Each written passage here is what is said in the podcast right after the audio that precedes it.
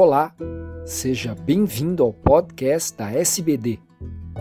Eu sou Fernando Valente, professor da Faculdade de Medicina do ABC e editor do podcast.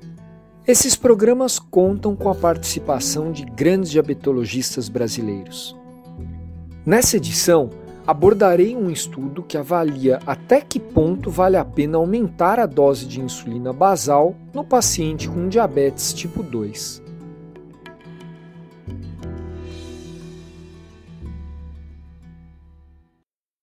Eu vou comentar um artigo publicado em junho de 2019 na revista Diabetes, Obesity and Metabolism, que estima o impacto de se usar doses crescentes de insulina basal no controle da glicemia e no risco de hipoglicemia e ganho de peso em pessoas com diabetes tipo 2. Embora a insulina basal seja útil no controle da glicemia de jejum, ela não tem efeito direto na glicemia pós-prandial. Com a progressão do diabetes e piora da função da célula beta, ocorrem maiores excursões pós-prandiais e aumentar a dose de basal nesses pacientes teria um efeito limitado na glicemia pós-prandial e ainda poderia resultar em mais hipoglicemia e ganho de peso. Muitos pacientes não alcançam o alvo de hemoglobina glicada apenas com insulina basal, havendo a necessidade de intensificação do tratamento com insulina rápida, agonista do receptor de GLP-1 ou algum antidiabético oral. No entanto, permanecia até então a dúvida a partir de qual dose de insulina deveríamos ir além da basal na intensificação do tratamento. Os autores fizeram uma análise pós-hoc de três estudos randomizados, controlados, Treat to Target com pelo menos 24 semanas de duração, em que pessoas com diabetes tipo 2 não controladas sob uso de metformina e sulfonilureia receberam insulina glargina 100 unidades por ml.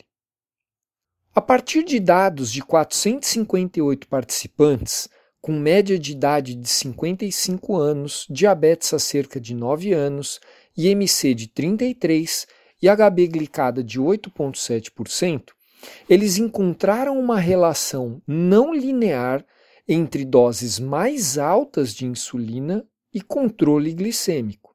Ou seja, a partir da dose diária de 0,3 unidades por quilo, crescentes doses de insulina levaram a reduções cada vez menores de glicemia de jejum e glicada.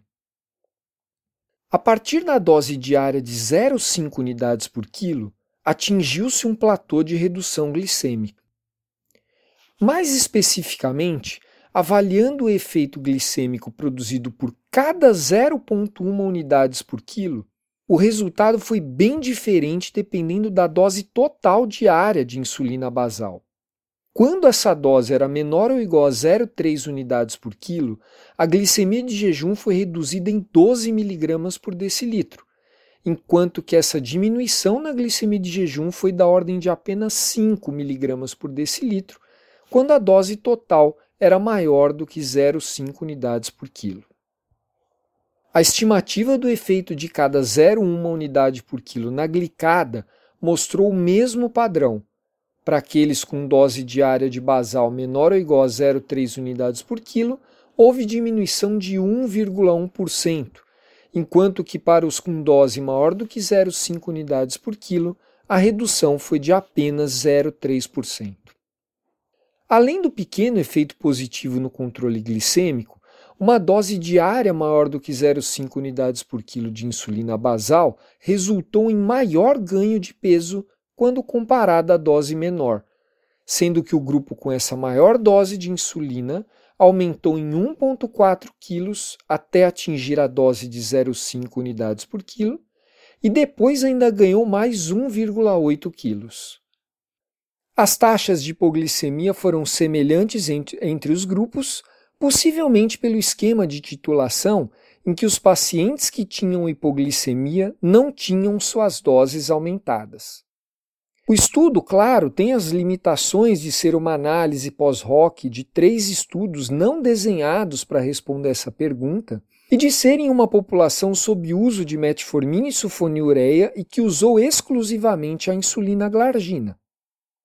Esses dados nos sugerem, portanto, que a prescrição de doses de insulina basal maior do que 0,5 unidades por quilo por dia tem efeito adicional pequeno no controle glicêmico e com a desvantagem de maior ganho de peso. Assim, ao atingir essa dose de insulina sem alcançar a meta de glicada, melhor do que continuar aumentando a dose de basal seria a estratégia de associar um agonista de receptor de GLP-1 ou um antidiabético oral à insulina basal. Um abraço e até a próxima!